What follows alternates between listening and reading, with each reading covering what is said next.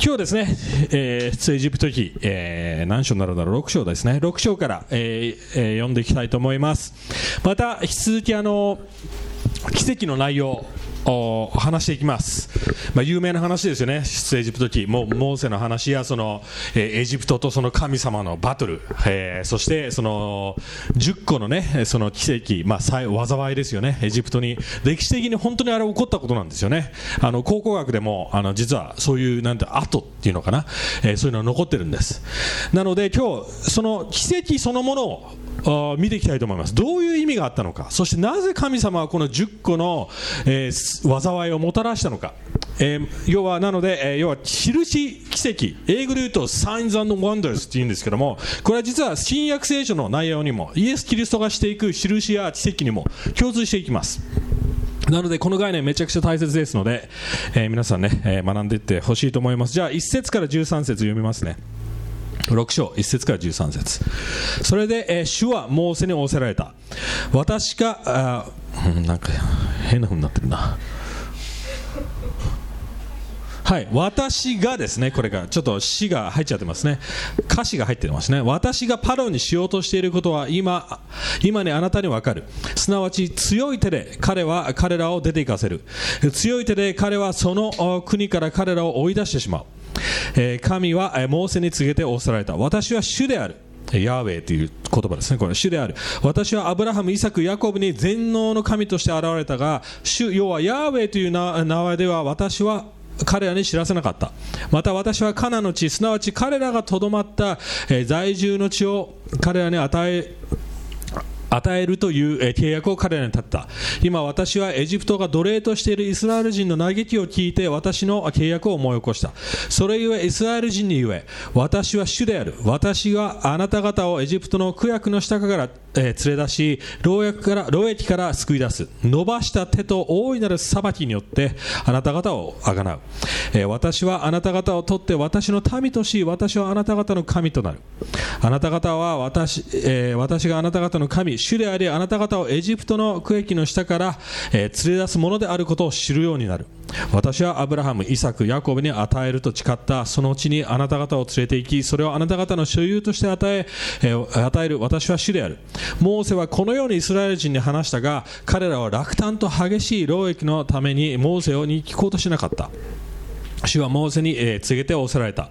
エジプトの王パロのところに行って彼がイスラエル人をその国から去らせるように告げよう。しかしモーセは主の前に訴えていった。ご覧ください。イスラエル人でさえ私の言うことを聞こうとはしないのです。どうしてパロが私の言うことを聞くでしょう。私は口下手なのです。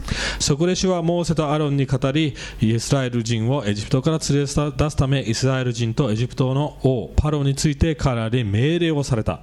はいこのチャプター10 10じゃないな。7章から10章11章までずっとそのやり取りが続きます。で先週ちょっと触れましたよね。その、えー、奇跡、えー、災いがどういう災いだったのか。皆さん覚えてますか？その災い。覚えてないね。はい。最初は、えー、水が血に変わる。それが最初のあれでした。次がカエル。そしていろんなハエが出てきたりまたはイナゴの大群が出てきたりいろいろ起こるんですよね。まあ後でそのリスト見な見ますけども今日話したいことはなぜ神様がそれを意図的に行ったのか。そしてどういう意味が一つ一つのなんていうのかな、えー、災いそして何の攻撃をしてたのか。それを話したいと思います。なので3つえー、その奇跡わ、えー、または災い奇跡にとって何の目的があったのかそれを3つやっていきます。1つ、えー、まず最初は神が主であることを知るため。それがまずポイント。で次がですね神様を崇めるようになるため。従うようになるため。そして、えー、最後、えー、イエス私たちの最後。出ませんか？うん、またフローズしちゃってるのかな。あ多分ねスライドしてった方がいいと思います。ただ、うん、そうそうやって。はい。私たちへの印と奇跡ってことをやっていきたいと思います。はい。じゃあですねまず1つ目のポイント。この図から入っていきたいと思います。図出してくれるかな？はい。これ実は10個の災いは全部出しました。はい。水が血に変わる、ナイルの川のね、水が血に変わってしまう。そしてカエルの大群、ブヨの大群、そしてハエの大群、家畜が全員死にます。エジプトの家畜が全部死ぬんですね。そして海、不適不きれい物みたいなものができるんですね。腫れ物。そして氷、イナゴの大群、そして闇、そして最後、ウイゴが全部死にます。はい、で見てみると、これがエジプトの神々の彼らが祀ってた、要はワーシップ、崇拝してた神々のリストです。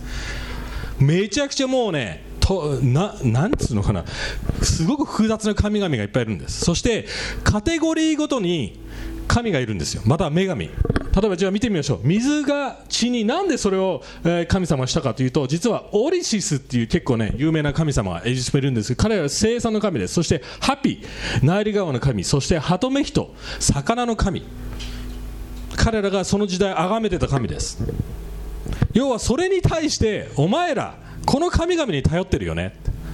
でも私はそれですらあなた方が頼っているナイルの川の水を血に変えることによって要はあなた方の文明を滅ぼすこともできるんだよってこと。次はい。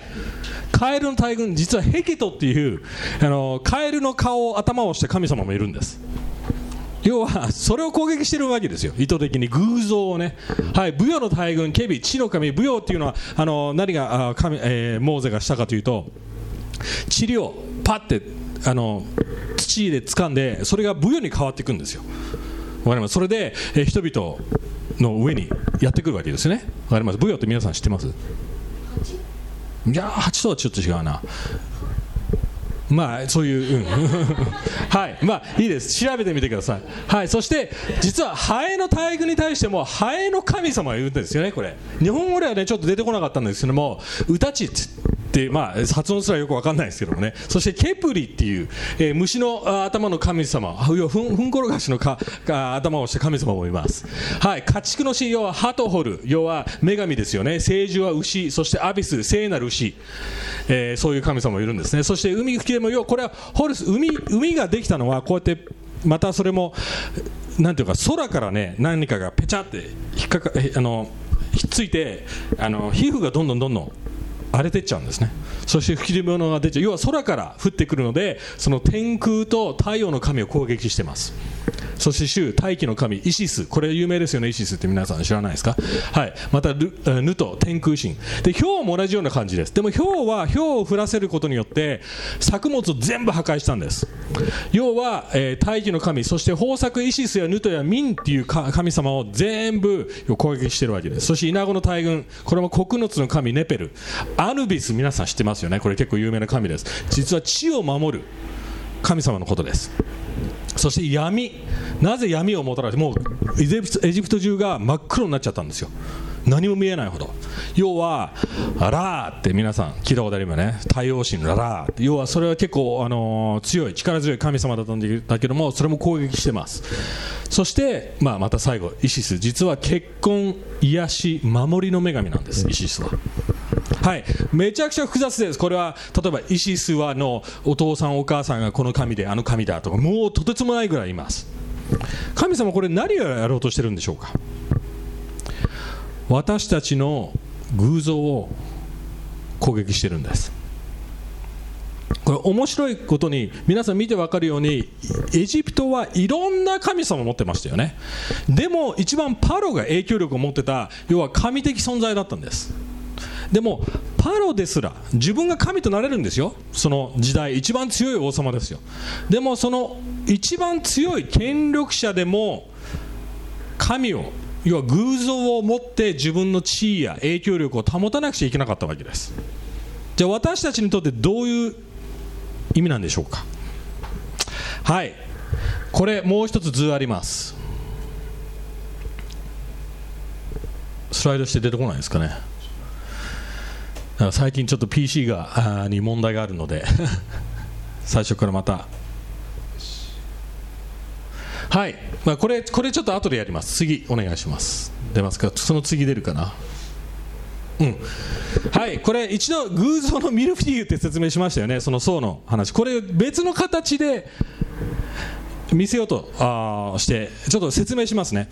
私たちはみんなパロだけではなくて私たち自身も神になろうとします。先生覚えてますか？創世紀の3章。2章3章。私たちが神になる。そういう誘惑を受けましたよね。あなた方は神のようになってしまうんだ。それが私たちの根元にあるわけです。どんな文化も個人も一人一人もそうです。要はこの中核の部分自己中心です。要はパロも同じですよね。状態ですよね。そしてでも問題があります。現実的に私たちは神様じゃないのですぐ劣等感を感じます。そうですよね。すぐ非力だって分かるんです。すぐ何て言うのかな。あ神じゃないっていうことを恥ずかしさを覚えるわけです。そしてだからアダムといえば何を感じました？神に出会った時。罪を犯してから。恥を感じたわけですよ。自分は十分じゃないって感じたわけです。そして何をしました？カモフラージュ。何かで自分を装おうとしたわけです。よく見せるために。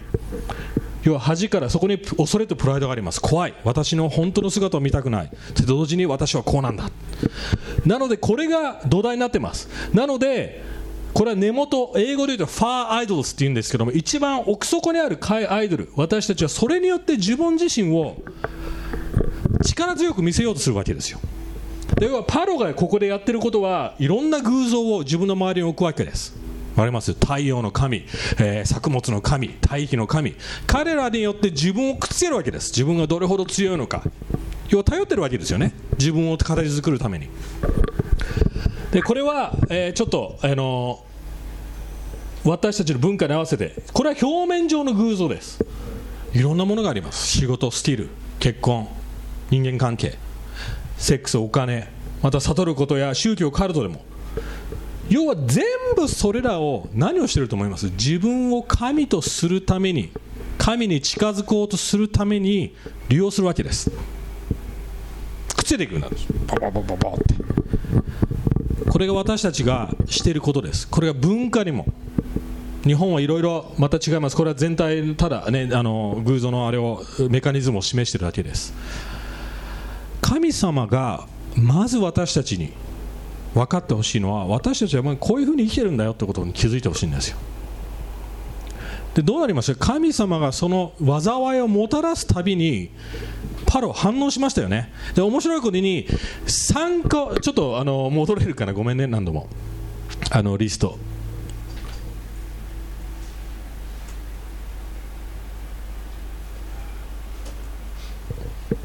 もう一つもはい。実はカエルの大群ブヨの大群ぐらいまではエジプトのマジシャンたちが真似をするんです。私たちもそれできるよっていうふうに。分かります？要は神様のやってることを真似して同じことをしようとするわけです。でも4番目ぐらいからもうできなくなります。しかも神様がすごいのは神様がすることに対してリバースすることはできないわけですよね。解決をもたらすことはできないんですよ。同じ災いをもたらせても同じことができても解決には至らないんです。そしてその度にパロはごめんなさい間違えました。神様が主です。私が間違ってました。って言って謝ってはまた戻って謝っては戻ってそんな感じです。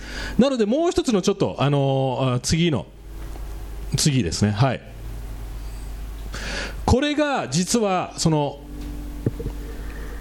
えー、災いの段階です。第1段階目水が水から舞踊までですよね。はい。見えますか皆さん？パターンになってますちゃんと。はい。まず警告神様。警告します。ちゃんと警告してます2回。私は力強い神だよ。これをやるよで常に神様の言葉があってそして奇跡が起こるんです。これも使徒行でも同じです。神の言葉や福音を語ってそして奇跡がまたは逆ですね。奇跡があって福音が。その常に神様の言葉と神様の技。それがいつもやってます。そしていつも朝警告します。それをするよって。で指示ですね。モーゼとアロンに、えー、パロのところに来てそしてアロン神様モーゼによってどんどんどんどん。杖を使ったかどうかまあこれはあんま重要じゃないんですけども。はい。全部使えませんでした。パロは行かせる約束をしたかって言ったはい。ね、そして全部に心がかたくなになってるんです。はいちょっとお話をします。この間ねあのー、ある本屋さんに行ったらですねあのー、最近有名な本、これ皆さん聞いたことあるかな、ニュースとかでもやってたんですけども、もし会社、あ違う、死ぬぐらいなら会社を辞めればいいっていう漫画本知ってます？はい。実は今の現代の日本人のその働き方や心の状態をうまく描写してですねあのなんで死ぬほど働くの？働き続けるの、ね、死ぬなら会社辞めればいいじゃん。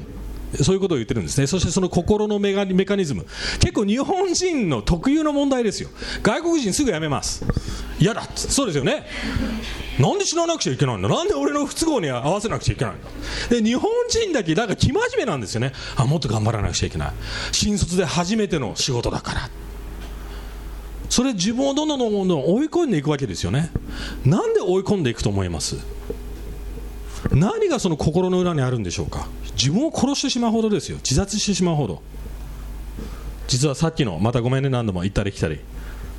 ミルフィーユの図にあります。その人のそういう人たちの自分こうでなくちゃいけない自分って何だと思います？日本人にとって。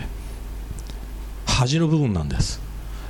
そうですよね。新卒して一番最初に仕事をし始めてそしてその仕事すら私は数年こなせない頑張れない自分。要はそれを否定するぐらいなら自殺するわけですよ。また周りにどう思われるかもしれかもしれない。そうですよね。めちゃくちゃ悲しいことですよ。要は私たちの偶像はある意味私たちの命よりも大切ようなものになってしまってるわけです。そしてそれがないと絶対生きていけないっていう考えを持ってしまってるわけです。外国はまた別の偶像があります。何だと思います？恥プライドですよね。外国の場合は。俺はこうなんだって。俺のこういう価値観生き方誰にも俺にも文句言わせないって。親でも社会でも。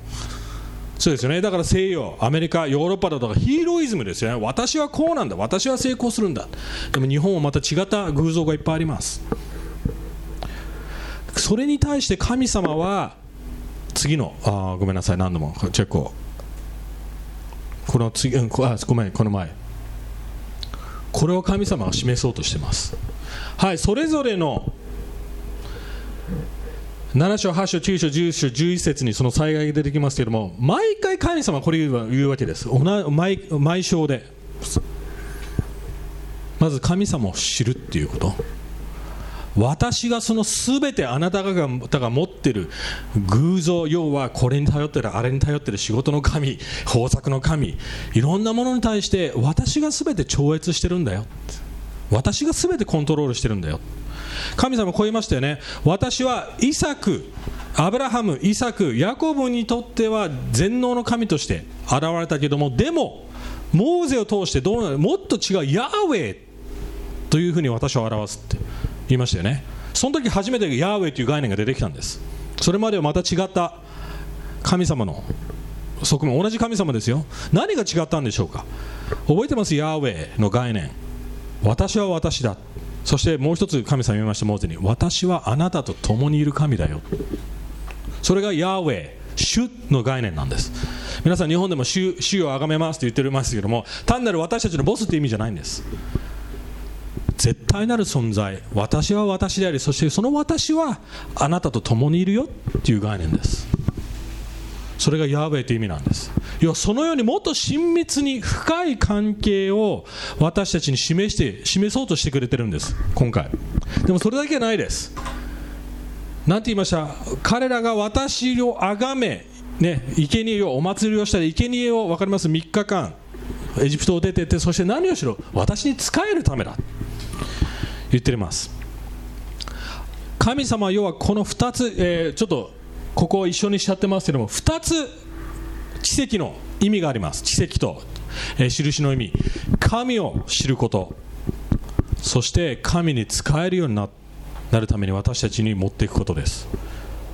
それが最大のまず奇跡の目的です。はいここでちょっと余談。キリスト教のその癒しだとか予言のミニストリーだとか分かります？この間もいろいろカンファレンスありましたよね。癒しのミニストリーとか。素晴らしいことだと思います。でもここで気をつけてください。何が本物なのか、まあ、何が本物じゃないのか。もしその奇跡や予言それらが神様に point out 要は神様を指していないならそれは危険なものです。よくこういう教会あります。私はこういう体験をしました。こういう奇跡を体験しましたとか。こういうふうに癒されました。でも神様の福音を語らない福音がついてこない。ただ自分中心のそのようなものなら気をつけてくださいそれは。結局自分中心のあれです。自分中心のポイント。神様は常にこの2つを奇跡に。イエス・キリストもそうですよ。イエス・キリストが癒したりしたのも全部神様の福音につなげていくためです。はい。でもここがキーポイントです。キーポイントはこれだけじゃ十分じゃないです。パロノンクリスチャンでしたよね。パロ主を信じませんでした。でも神様を体験しましたよね。神様の凄さ身にしめで分かったわけですよ。神様の奇跡を見ました。神様の力強さを見ました。でも神様信じましたか？信じてないです。従いましたか？従ってないです。神様を体験するだけでは十分じゃないっていうのがここのポイントです。クリスチャンもそうです。教会にいて感情的に神様はーって体験してる人もいるかもしれません。でも体験してても従ってなければ意味がないんですよ。体験してても崇拝してなくちゃ意味ないんですよ。私たちは。考えてみてください。悪魔神様知ってる存在ですよね。悪魔私たちよりも素晴らしい神学持ってます。そうですよね。聖書全部知り尽くしてます。私たちよりも神学的に全部把握してます。でも悪魔は何してますか？反抗してるわけですよ神様に。はい。だからまずこれ最初分かってほしいのは私たちは神を知り神学的にちゃんと分かっているから神のために生きてるわけではないんです。クリスチャンのわけじゃないんです。また逆もあります。神様をただ体験してその凄さを分かって感情的にエモーショナルになってるから神を知ってるわけではないんです。大切なのは神を神学的にも教理的にも知りそして神を体験しそして使えることです。崇拝することです。なのでそれが次のポイントに入っていきます。はい。主である神を崇めるために。まあ、これはですね、まあ、先ほどの偶像の例概念をもうちょっと踏み込んでやっていきたいんですけどもあの聖書さっき読んだ聖書箇所の9節でイスラエルがどうなりました？モーゼが語ってましたよねこれから神様をすること。でもイスラエル人もモーゼの言ってることを信じられなかった。耳を傾けられなかったって書いてあります。なんで耳を傾けられなかったと思います？はい、9節にこう書いてあります。仕事の区引きで要は絶望なんて書いてあるっけ？区引きで、えー、ごめんこまあ多分変えるの落胆していた書いてあるんですね。はいこの言葉結構面白いです。実は落胆っていうあのギリあヘブル語ではですね息を切らしてたっていう意味でもあるんですね。要はもうってなってたってことです。要は疲れ果ててたんですよ。私たちが偶像によって疲れ果ててる時神様の言葉聞けません。神様の言葉も入ってこないです。ごめんまた戻りますけどもさっきの、えー、ミルフィーユの図に戻ってもらえますか？はい。さっきもこれ言いましたけどもこれを利用して自分を作ろうとしている限りはずっと働いてます。私たちは。キリがないんです。エジプトもそうですよね。神様を賛美させないために何をしました？仕事量を増やしたわけです。そうですよね。忙しくなっても考えられなくて息切れしてるわけです。要は私たちも同じことこの文化で社会でやってるわけです。これらのために働いて自分を作ろうとしてるわけですよね。自分の必要なものを得ようとしてるわけです。そうなるともう神様を賛美するところじゃないんですよ。神様に心が向かない神様の頭いかない。神様の言葉に耳が傾けられない。じゃあどうすればいいんでしょうか？それが皆さん多分聞きたいことだと思います。まず最初私たちは休む必要があります。それからその状況からある意味解放される必要があります。別に体のことだけ言ってるわけじゃないです。でも心の部分ですよ。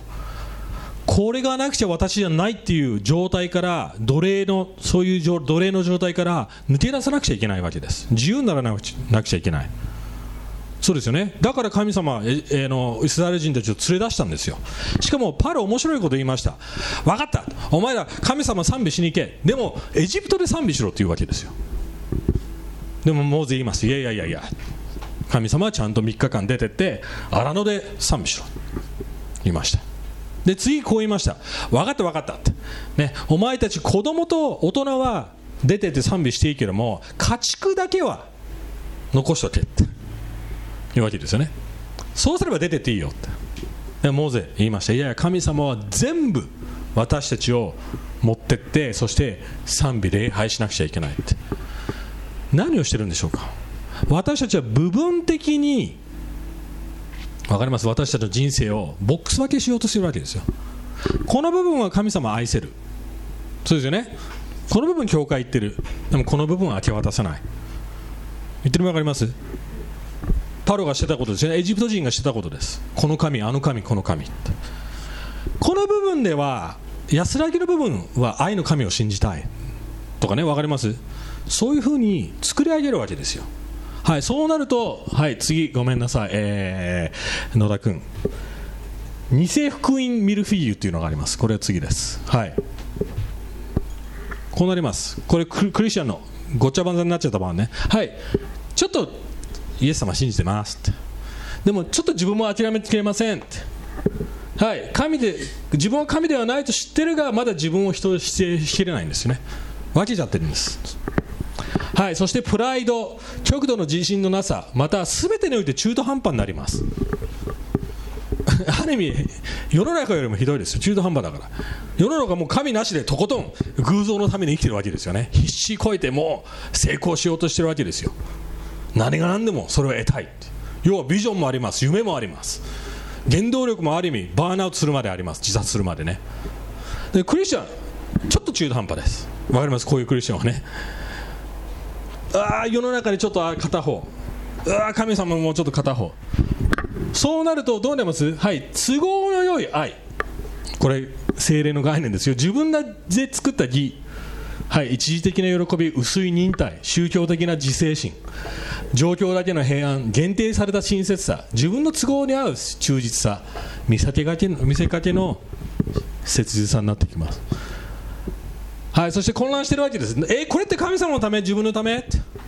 そうですよね、皆さん、そういうふうになりません？たまに、俺もそうなりますよ。または神様を利用しようとしてる。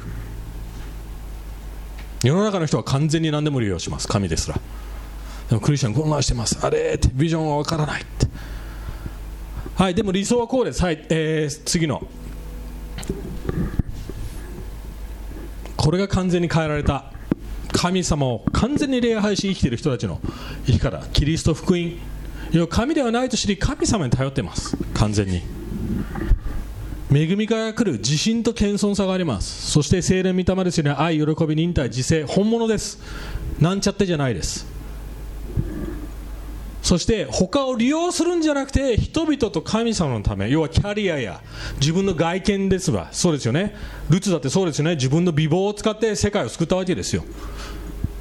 悟りカルカルトあのためにはいきませんね。ごめんなさいね。これは宗教。要は宗教本物のちゃんとした宗教になるわけですね。要は神に全て向けて生きるようになるわけです。わかりますか？その違い。生き方の違い。はい。まずそれを気づくということです。これを変えるということです。はい次必ず神様にその素晴らしさを見せられた時神様がしていることをやっている時に心が反応します。いろんな反応を起こします。例えばパロのようにプライドを持ったり拒否したり不安になったり。そうですね。かたくなになったり心が。はい、でもここが面白いことです。旧約聖書のこの出エジプト記の印と奇跡っていうのは災いでしたよね。全部災いです。でもエジプト人にとっては何ですかこれ？災害ですよね。良い知らせじゃないです。でもイスラエル人には同じ災害が何ですか？良い知らせだったんですよね。解放のきっかけだったんです。これも面白いです。イエス・キリストがやった奇跡が7つ。ヨハネの福音書に7つあると言われてます。7つあります。でイエス・キリストが全部やったことは逆なんです。祝福癒しそして解放。修復そうですよね。でも宗教家やその当時のリーダーたちにとっては悪い知らせだったんですよ。それを嫌がったわけですよ。お前は悪魔の力を使ってそれをやってるとかね言いましたよね。でもある特定の人たちにとってはそれが解放でした。良い知らせでした。何でしたか？貧しい人非力な人のけ者の人たち。自分で自分が罪人だってちゃんと分かっている人たちにとってはイエス・キリストがしたことイエス・キリストの存在が福音だったわけですよ。私たちが本当に神様を礼拝礼拝崇拝するようになるためには本当にへりくだりです。自分が弱い。貧しい者は幸いだイエス・キリスト言いました。そうですよね。それで私たちは生きていかなくちゃいけないんです。そして神様は私たちの中にある偶像を何が何でも揺るがしてきます。総攻撃をかけてきますいずれ。僕にもかけてきました。僕にとってはこれ何度も言ってますけどもミニストリーでした。神様に仕えることが自分の偶像でした。神様に仕えてる自分が自信があったんですよね。分かります？いいメッセージをしてる自分が欲しかったわけです。でもそれすら取り除きました神様一時的に。それはお前の神でしょって。自分の神々は何ですか？それいろんな形で現れてきます。エジプトの神々がそうだったように。日本の神々はそうですよね。山の神。お地蔵さんなんか道にありますよね。道路を守る神だ。なんだかんだ。何でも神様作っちゃいます私たち。でもそれが私たちの世の中なんです。はい最後。これ終わりたいと思います。もう言いました。イエス自身が私たちにとっての印と奇跡です。でもここが面白いところでさっき言ったイエスの一番最初にした奇跡。ヨハネヨハネの福音書で。皆さん知ってますか？水をワインに変えました。はい。このリストをちょっと見てみたいと思います。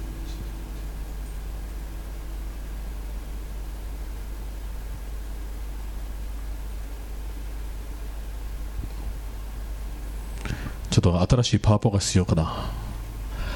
はいこれ比較です。エジプト首都エジプトでの印と奇跡そしてイエスの比較をしました。はい最初の奇跡が水から知恵です。はいイエスの最初の奇跡水がワインに変わりました。こっち側は災い破壊こっち側は祝福修復エジプトにとっては災いイスラエルにとっては解放の道。世の中や宗教家にとってもとっては悪い知らせ。でも非力貧しいのけ者へりくだる者罪人と自覚ある人にとっては良い知らせ。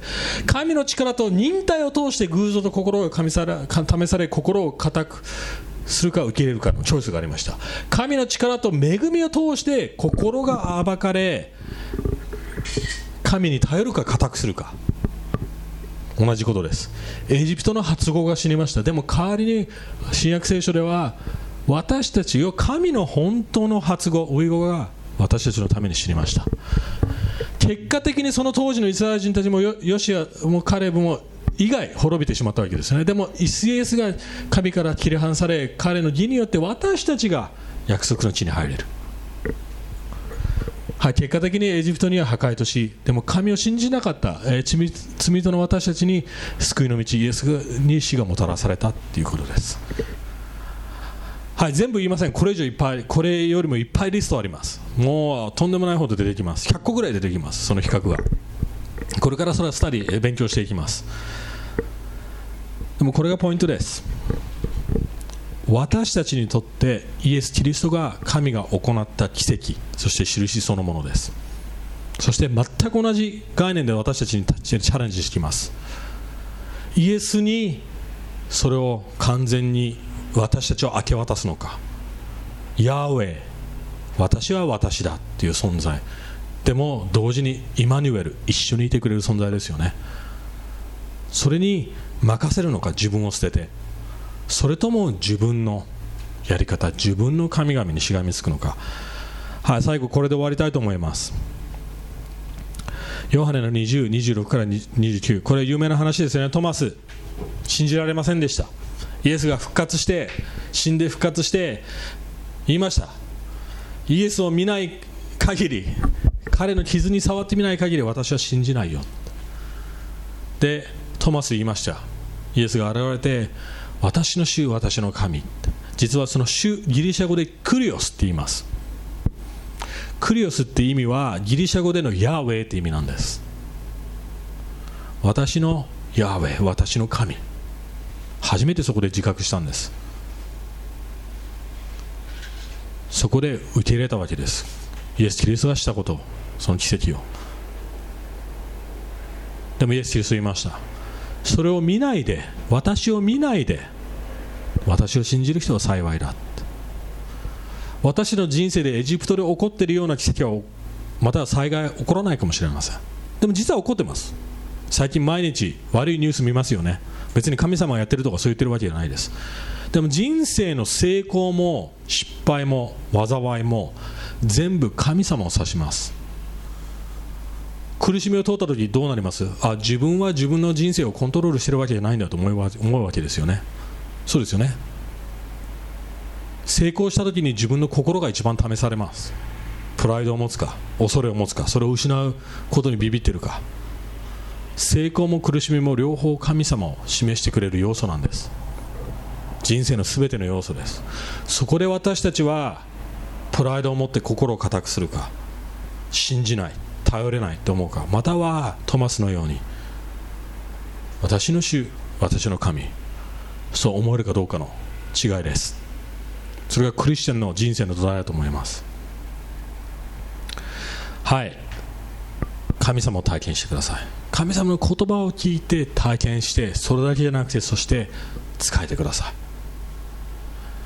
い。イエス・キリストを通してです。はい。来週は最後の災い、えー、10番目の奇跡。それ一番重要なものです。それは杉越の祭りという概念が出てきます。私たちがやってる毎,、え、毎月やってるその生産式の概念がここから全部生まれます。神を体験するっていう概念です。はい。なのでそれを来週見ていきたいと思います。でも今日また、まあ、偶像の概念これからまた出てきます。実はイスラエル人たちも同じような、え、間違いを犯していくんですけどもまた深くやっていきたいと思います。はいじゃあ祈っていきたいと思います。